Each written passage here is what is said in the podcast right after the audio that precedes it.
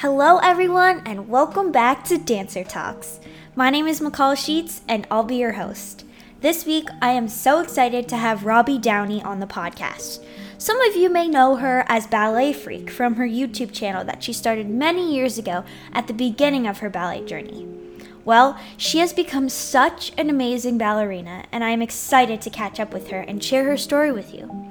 Robbie danced with Colorado Ballet and now dances in Los Angeles and has her own ballet school. She is so accomplished and such a hardworking dancer who has such a great mindset, and I am very inspired by her, and I hope you are too. Without further ado, here's Robbie. All right. So, Robbie, can you tell me a little bit about your dance journey and how you got to where you are today? Yeah, definitely. Um, it's kind of a long path. I'm gonna try to keep it short. Um, so I'm 23 now. I started dancing when I was around four, and then I've been dancing professionally since I was around 18. Um, I grew up in San Diego. I trained at a couple different schools there. Trained mostly Vaganova based training. Um, when I was 16, I moved to New York to train at Ellison Ballet, and I trained with Edward Ellison and um, Aaron Forrest for a year.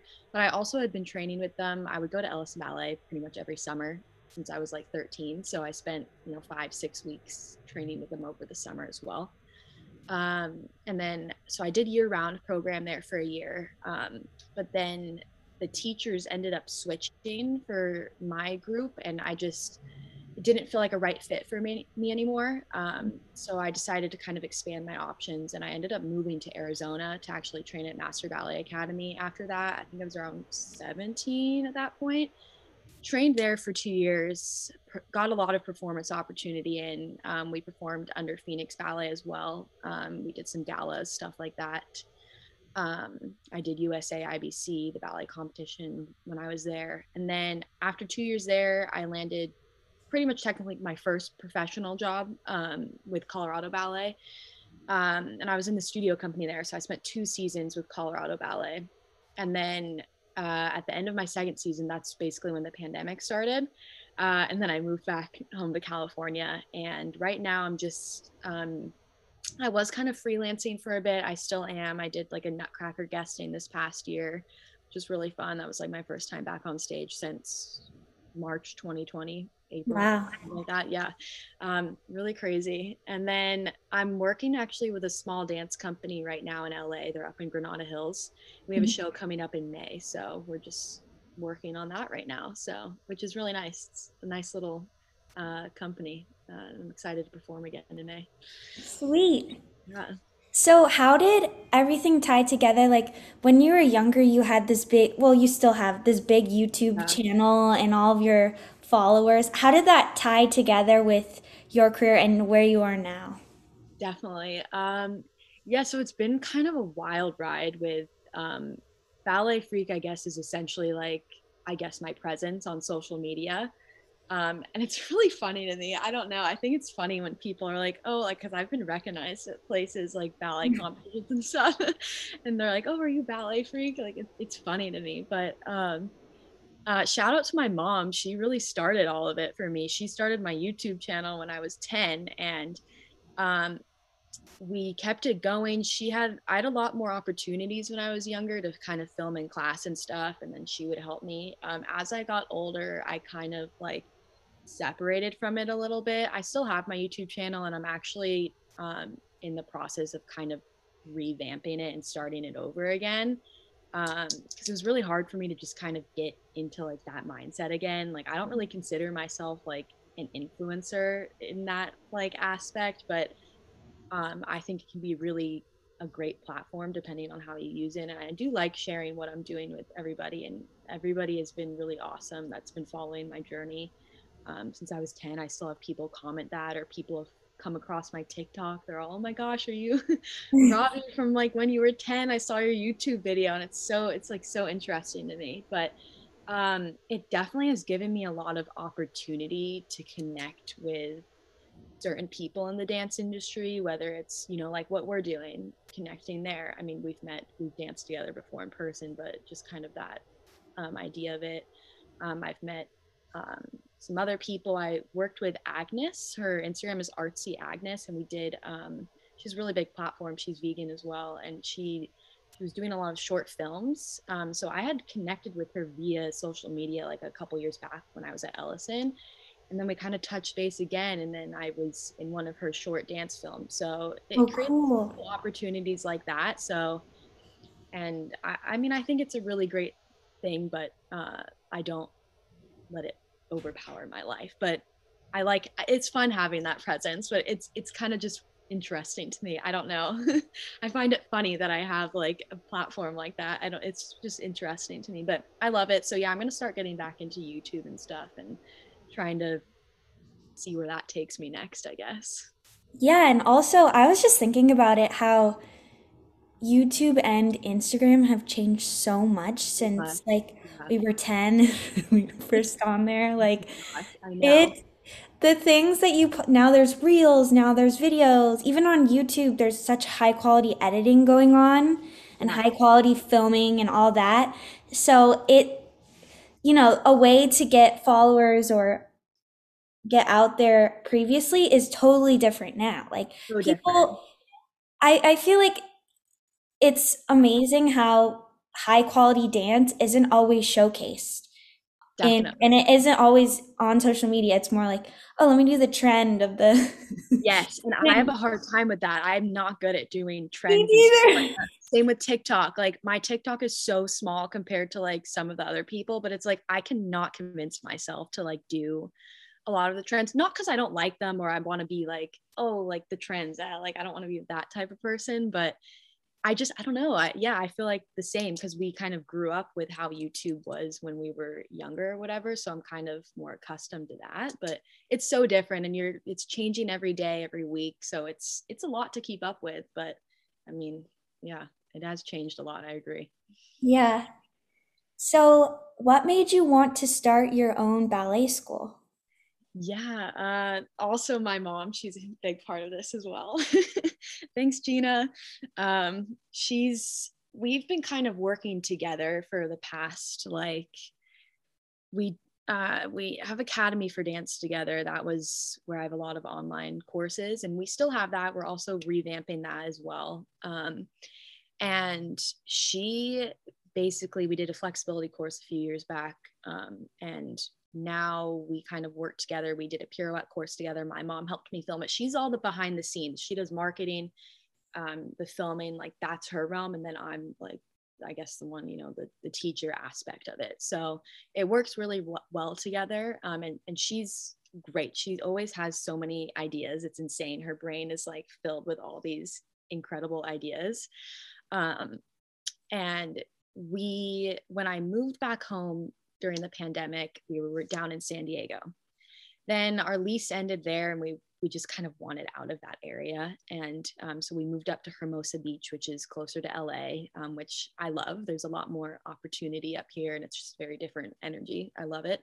Mhm. Um, so we ended up filming the pirouette course and then we started kind of transitioning to like online zoom classes and stuff like that so i guess that was kind of like the start of you know my own school and then um, I still wasn't really dancing with a company or anything, just freelancing. Um, so then we just kind of started brainstorming West Coast Ballet School, and primarily it was West Coast Ballet, which is another project that I have, um, which is kind of getting like a small dance company out here in Hermosa Beach, South Bay area, LA, I guess that general area.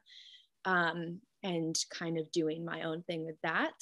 Um, but I think, I guess, why I wanted to start my own school was um, I like kind of being in charge of it. And I also want to kind of drift away from like the typical ballet school or like at least how I grew up. I don't know, like work with all the teachers I've worked with. Um, I want to create an environment where it's you're learning, you're in a, you know, a serious program for classical ballet, but you're not you're in a safe and healthy like environment like mentally physically like you're given corrections but you're not being like knocked down because Yeah. of you know you're doing something wrong like that aspect you know?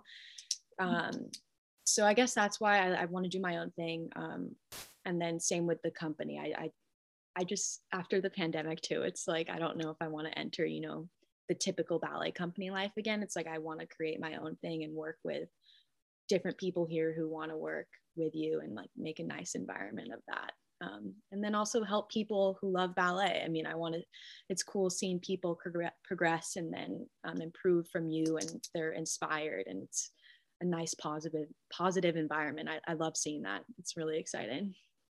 Yeah, there needs to be more people like you in the ballet world that are making it a better place. And I think, yeah. Oh, go ahead. No, go ahead. Especially, I think our generation is going to make ballet a better place because, mm-hmm. you know, I've heard, oh, that teacher's that way because their teacher was that way. Right. Well, now our generation's like, we're going to change things up a bit and make this a healthier place and a more encouraging and positive place. And maybe people will be even better. And. I think it's going to happen. I think so too. And we've definitely seen that a lot recently in the past year, year and a half. Um, through social media i mean that's another great aspect of it is you've seen like a lot of things come out um, do i think it's improving in like your standard big ballet companies yes but also no i mean i'm not directly involved in companies like that right now or anymore but i still think they have a lot of work to do um, and it, i don't even know if it will ever get to the point of i guess like something that i'd want to be a part of. I mean i want to dance but i want to dance without being stressed out all the time uh, feeling like i'm not being up to like the company director's standards or you know worrying about that. Like you want to be in like a nice environment. I'm not saying it's going to be sunshine and rainbows all the time mm-hmm. but you know you want to make it a little it's just ballet at the end of the day. It's just ballet and i think people need to remember that you know? It's an art yeah. form. You're here to dance. You're here to perform for other people. Like it's really not that serious at the end of it. Yeah. It's i mean i look even back at to my life before the whole entire pandemic and mm-hmm. I was a whole different person.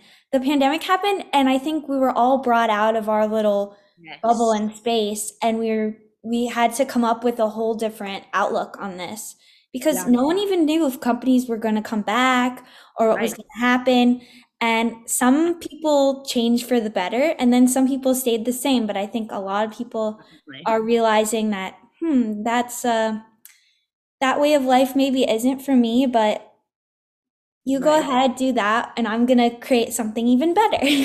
exactly. Definitely. I agree. I mean, obviously, nobody really ever wanted the pandemic to happen, but I think in a way it helped us, you know, kind of step out of our routine that a lot of ballet dancers get stuck in. Um, because you know from when you're younger you're like okay i'm going to train i'm training to basically be a part of a ballet company and then I'm going to rehearse and perform with that ballet company and then that's it.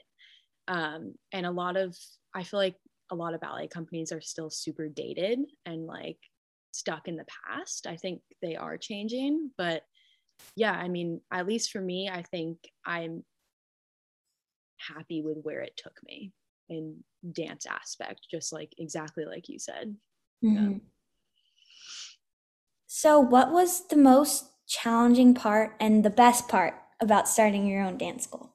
Ah, uh, yeah, I was thinking about that. Um, the best part is, I probably already said this. Um, I guess probably being able to work with people and you know guiding them through their path in the dance world whether it's they want to do it professionally or they're you know an older student i teach a lot of adult students as well, as well and they're always super nice and supportive because they love ballet and they just want to take it and they want to be immersed in it and they want to improve. Um, so that's exciting is kind of helping someone from the start and then helping them go through it and seeing their progress.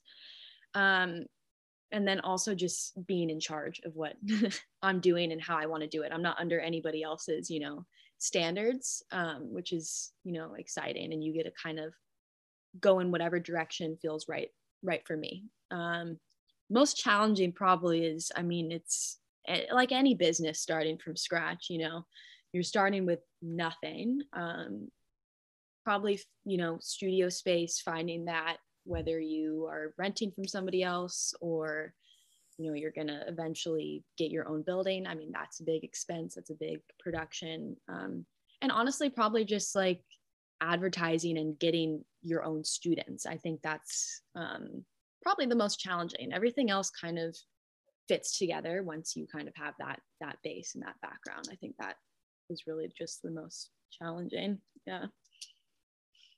Okay. What is your most memorable moment in your dance career so far? I'm so bad with questions like these because then I'm like, I'm like, oh my gosh, like I need to recap everything. Um, but okay, I have like two answers because one is like uh more like in the performance side, and then one is like a moment that I had recently with um, a teacher. So I'll do the p- performance stuff first. Um, when I was at Colorado Ballet, we performed Serenade, and um, that's such a stunning ballet. I didn't even think I would like doing it or performing it as much as I did, just because growing up as like a super Vaganova dancer, like Balanchine Serenade, it's very different world. Mm-hmm. Um, but I was in studio company still, and I actually got like a really nice part in it. I, I, it just happened. I don't even know how. and uh, it's it was one of okay so there's a section in serenade where i believe it's with russian girl and then just a random like corps de ballet girl from mm-hmm. serenade mm-hmm. they come and they do like a little du- duet together it's super short but it was kind of like a little like highlighted part and then there was a couple other parts where i had like my own thing and then I ended up being in other sections just because of how that placed me. So that was super exciting. And just being able to perform Serenade with a live orchestra at the Ellie, like it's such a stunning theater and environment. So that was really exciting. Um, really loved that program. And also, we did Don Quixote my second season, and that's probably my favorite ballet. So that was also very, very exciting. I love Don Q. Yes.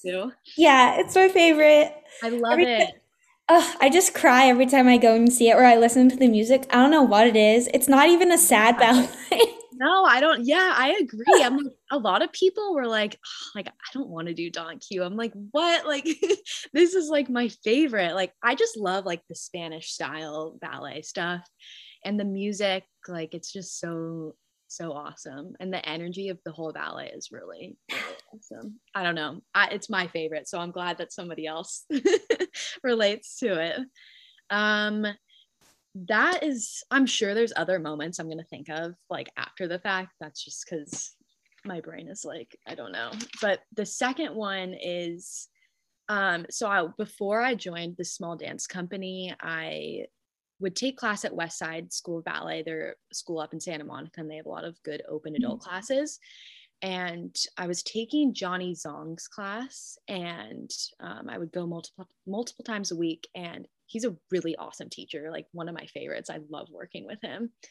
And uh, he would he was giving me a correction. We were working on like arabesques one day, and I was like, oh, I just I feel like I have a hard time like straightening the back of my knee fully. Like I just I can't feel it. Like what do I do? And we kind of like branched off of that like correction and like took it a little bit further. And he was like, um, you know, extensions and like developes, everything, that's not my strong suit. And I've always known that. I'm not like an adagio or like extension dancer. Like I just, it's not me at all. Like I prefer jumps, pirouettes, higher, like sharper movements, I guess, like, you know, stuff like that um and i feel like growing up it was always like oh you can't do adagio like mm, like you know it was kind of it always made me feel like i always felt like steps behind people because like a lot of especially for girls in ballet. And vaganova it's so and, slow. oh yeah.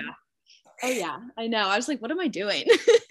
But um I don't, but especially for girls in ballet, I mean, obviously, yes, we have to have like there's always going to be moments in ballet where you have to do adagio stuff and you'll work on that when you do that role or that ballet whatever but it was never like oh you can jump you can turn like and eh, that's more of the guy stuff right? At least that's how i felt growing up and it was always like super frustrating because i didn't i wanted to do more of that stuff too but that's another thing. I mean i feel like that's kind of evened out a little bit more um, throughout my years in ballet. I've seen it's kind of toned down but anyways, he kind of told me like work with what you have, like and then he also told me how to work with what I have. Like nobody kind of really walked me through that process. Like in training they were just like well you you don't really have extensions so like yeah that's like what it is like they never really kind of guided me through it or like and it was like in a positive way where he helped me like yeah you're you have the jumps the turns but like this is how you can work with the extensions and the the control you have over that and it was just like really nice to hear that i've had really supportive teachers in the past don't get me wrong but it was nice to hear that after you know especially being in a company and stuff too so I'll always remember that. He's really awesome for that. So I really appreciate how he kind of brought that up and was like supportive of it. It, it felt really great because um, a lot of the times, if you can't, you know, lift your leg up here, or you can't do even pirouettes people get on, it's like, oh, you're less of a dancer. But that's not true. you work yeah. with what you have and you can make it happen. Right. And, yeah. And you see dancers on stage, and sometimes they aren't even putting their leg up. They're just standing there and you're mesmerized by yeah, it. Exactly. And it's just sometimes it's even about just how you feel about dancing, like your mm-hmm. passion or how you show the artistry or the acting on the stage and that's what counts. Like I saw this this past, I guess fall, I saw Gillian Murphy. Oh my gosh, she's amazing at turns. But even she was doing Giselle and she was just doing like small little acting moments and I was in the nosebleeds, but you could just you could tell. You're like, ah, she's I love this. And she just had a baby. Like she's know, she's great. She's insane. She's working with what she has in an amazing way. Exactly. And like that's what I love about it too, because she is a dancer that has, you know, a, a trick aspect, but then yeah, she can take something like Giselle and portray it to the audience because i think that's one of the hardest things about ballet is we have such a technical side to it um, but everything is also so subjective in the artistry and like the acting side of it too so it's it can be really hard to balance the two of those but yeah at the end of the day it's an art form so at the end of the day the tricks and the technique kind of go below that once you're on stage at least that's how i view it i want to be you know immersed in the show and i want to be inspired or you know I don't know. Yeah. It's all, it's all subjective. That's the hard part about it. Yeah. And I feel like, I don't know. Recently, I've been looking and watching at some people do ballet competitions, and it's yeah. a lot of tricks these days. Yeah. And the people who stand out are the ones who can do, who can both have great turns or use what they have and also have the artistry. But I think a lot of people get caught up on, oh, I can do 10 pirouettes. I, I mm. agree, especially in, yeah, like the younger generation, like, um, like the kids who are like 14, 15 now. Um, I see that a lot and I agree. Because um, I actually had coached a student for YGP. And um, so it was definitely interesting being there and like seeing all of that. But yeah, I agree. I think it needs to be like a balance because we're not like the Olympics at about like competition where we have like such a technical scoring aspect to it. You do, you have to have the technique, but you know, everybody's technique is a little bit different. Um, but yeah, you need to also have the artistry and connect with the audience. I think that's super, super important. There's no ballet really without that. Yeah, and I think even at YGP, my teachers would always be like, "Okay, this is the artistry page." Like they have a they have two pages or yeah. two boxes. I don't know what. They're like, "This is how you're gonna get the." yeah, it's this is how you're gonna get the turnout box. Ten out of no, ten. Like, I know. I was looking at my old YGP forms because I was showing my student, and I was like, "This is so interesting to look on," but it's like it's so vague. Like there's no like like I said, like the Olympics, they literally have like obviously we're not we're so different than the olympics but that's mm-hmm. just how i compare it like there's no like really like guideline to how they score you so at the end of the day it's like how does this make any sense you know yeah it's based on oh how what they like politics too politics it, there's no like for example in running because i just started running recently yeah you know if someone is good based on the time, based on how fast they go. Right. In ballet, like yes, you someone can get their leg to 180 degrees. Is that yeah. a 10 out of 10 score? I don't even know. Right. is it like but, but is it turned out like can you tell? What about the it, it that frustrates me. It frustrates me too because I feel like um like especially for something like YGP, like it's like I don't know how they even score it. Like it just really there's no yeah, there's no like set like yeah, like you said this is 180 like is that like considered like how are we going to score that, you know? Um I don't know. I mean, like I did USA IBC little bit better, I think because it's more selective, you know, you it's kind of Olympic style where you you basically audition for it and then you have rounds once you get there. So you're eliminated as you go through but still at the end of the day everybody's doing different variations. Some people are doing pas de deux. Like how can you at the end of the day compare that in ballet? I feel like in that aspect of ballet like competitions the like scoring needs to be better i don't know it's really yeah. confusing to me yeah and definitely like I'm, I don't want to go on this tangent, but I know we're like, where are we going with this? some like the judges maybe standardize the judging system because some people they're from a different background as some other judge, and maybe one day you get one judge, and one other day another girl gets a different judge, and maybe they like her better right. than, or maybe the judge would have liked you on that day, or this. Exactly. Yeah. and like it also, it's like I don't know, there's such politics involved like in it, like with where you train, who you train with. I mean, I think everybody knows that. So I have no problem like pointing that out. Like I mean, if you don't, like, I don't know. Like it's so political and it's like I think it's super unfair that it's that way. But and that just brings up another interesting topic about you know, dancers having a voice. And that's also another reason why I created a podcast was yeah. just to be able to speak about things that maybe or listen to other people's stories and understand what people go through because yeah. you don't really hear that because everyone just wants to have a perfect image and never talk about oh like I learned this, I learned that, you know, it totally. people feel nervous to share and um yeah. especially in the ballet world i don't know like i mean i i relate to that i've i want to there's a lot of things i want to talk about but i'm still like it is scary to talk about i mean i have no problem sharing stuff on my platform i think it, especially with changing the ballet industry for the better but yeah it feels it's a bit intimidating because you don't know where it's going to lead you but if it's something that can help change for the better then i think I think we'll get there. I think a lot more people are definitely like excited to talk about it. Not everything's bad in the ballet world, but yeah. there are a lot of there are a lot of things that need work and help, just like anything in life, really, right? Yeah, every everything has their moment, their, their downfall, but they're they also have good things, and 100%. you know, ballet is amazing. And if we didn't have it, then we would not have met and also we wouldn't be where we are today so. I don't i really don't know what i would do without ballet like um, even the pande- the pandemic happening it kind of changing my course in ballet. I took a long break from ballet. I didn't dance for almost a year. Um, one because there was really nowhere to dance. I live in a really small apartment with my mom and my sisters so like where am i supposed to take class? From home you know?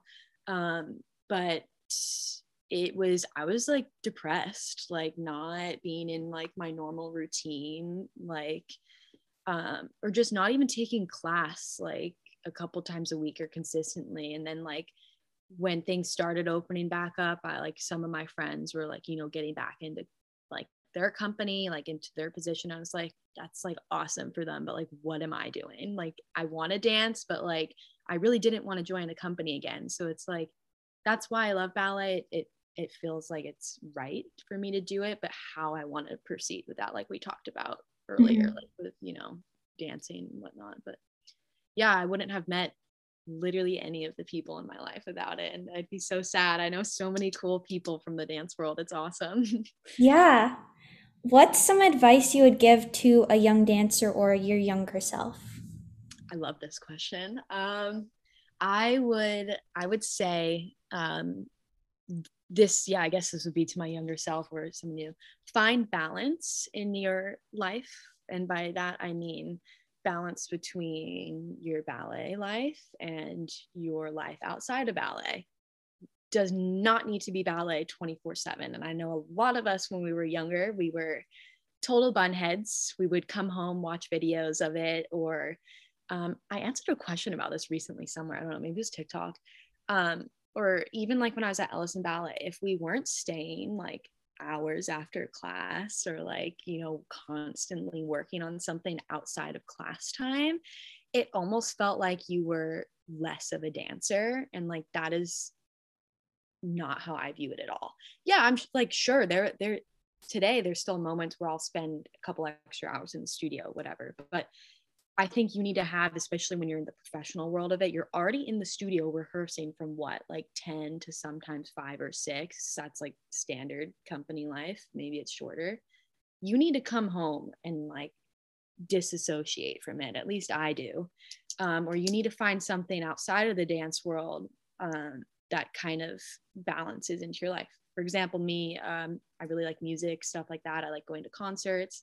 I like film photography, stuff like that and i think even recently i started discovering like i need to have you know that balance so i think that's like the best advice is love ballet it's a big part of who you are but it's not it does not need to be your entire life because you'll get burnt out from that you'll be stressed out um and it's it's different for everyone though like some people they need that you know but i think find balance i think it's super super important yeah i was definitely that way and then I got injured and I was like, who am I? What am I doing? I have nothing to do. I have nothing to think about either, yeah. besides just wanting to go back to dance. So then yeah. I found other things that I enjoyed. And I talked about this with someone else recently, but it's finding like if ballet is so perfectionistic and you're really focused on that, find something that you can be bad at and you don't have to worry about failing.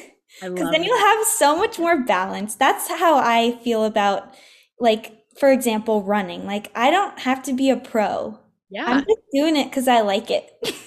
Or like painting or or cooking.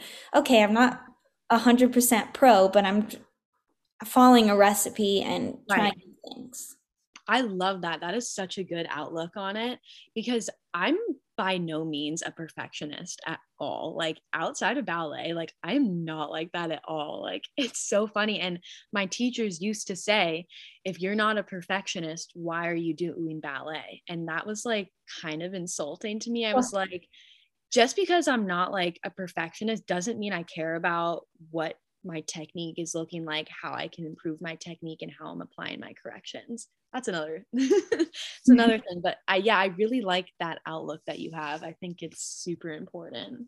That I love that. Yeah.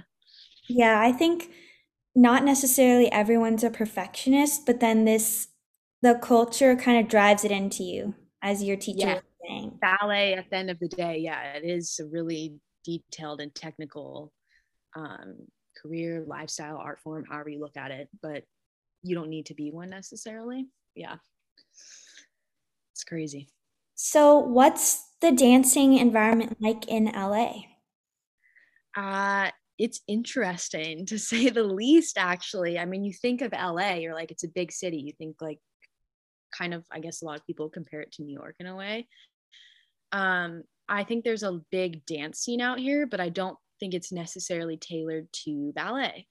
Um, I mean, you have LA Ballet, but they're very specific. They're a Balanchine company, um, but they're not like a huge company at the end of the day either, right? Like they're not like ABT or New York City Ballet in New York, for mm-hmm. example. Mm-hmm. So um, there's a lot of small projects out here, and but I think the biggest thing about dancing in LA or really anywhere, but spe- specifically LA, you got to network. You got to just know people and like I've met a lot of people while taking class at Westside. That's how I got connected to the company I'm with now. Um, so I think it's just find your niche, find your energy and your vibe, what you what works with you, um, and then kind of things will trickle from there. Um, but it's a lot of like small project type things, smaller performance groups. Um, ballet doesn't really seem to be a big thing out here and that's also another reason i'm like we're in la like why don't we have like something more established um it's yeah it's it's la like what are we doing yeah it's so interesting because growing up in southern california like there is a lot of ballet schools but Yes, they're so and they're great schools. They're really, you know, run by awesome teachers and they're really well um, established. But Yeah. there are not many companies. Um, yeah, oh, there's one. My friend's creating one. Just kidding. Is it Valley Project OC? Valley Project OC. I've seen their stuff on Instagram. My friend, yeah, she's creating one. Okay, so that's in the works and Yeah. it's going to be amazing. But like, It's weird. yeah, it's very strange because New York and LA, I feel like they're both the biggest, well, maybe because I've lived in both places, but I, I know that's how I see it too. They should have the biggest ballet. Um, so I guess it's being worked on, but and LA is a lot more commercial focused, like Yes, and that's what I've come to realize. It's like it's super commercial focused, and like obviously I'm not that at all. Like I, I can't. I'm not like that type of dancer at all. Um, but yeah, it's interesting. Even down in San Diego, like they had California Ballet, but then that kind of phased out, and now there's like Golden State Ballet down there, but they're still like a smaller company. But it's like there's great theaters to perform at here. There's like a big art scene. I mean, we're in LA. You have like the film industry, you have all of that. It's it is interesting to me that there's not like something more established than there is. So we'll see. But like you said, your friend's starting the thing in OC. Maybe some more Yeah. happening out this way. Um, I think it can easily happen. I would love to. I, I don't really want to live anywhere else besides California. It was it was nice moving back here. the weather I can't get enough of. Every time I go back, I don't want to go back to New York because the weather is psycho here. It one day it'll rain, the next day it's 100 degrees, the next day So it's weird. snowing. That was like Denver. Yeah, I, I don't I don't really miss that. I don't miss the snow. Everything else I could tolerate, but I don't miss the snow. But yeah, the snow.